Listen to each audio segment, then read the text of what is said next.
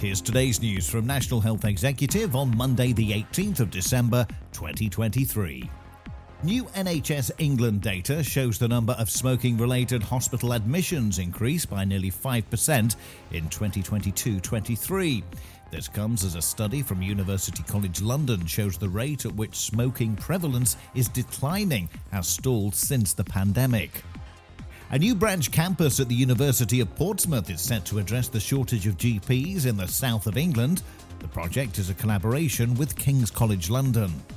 And NHS Greater Glasgow and Clyde is trialling an AI powered chest x ray reporting solution to detect lung cancer earlier.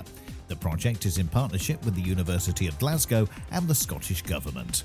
And that's the latest. Don't forget to like and subscribe to make sure you receive every new bulletin and check out our stories in full on our website, nationalhealthexecutive.com.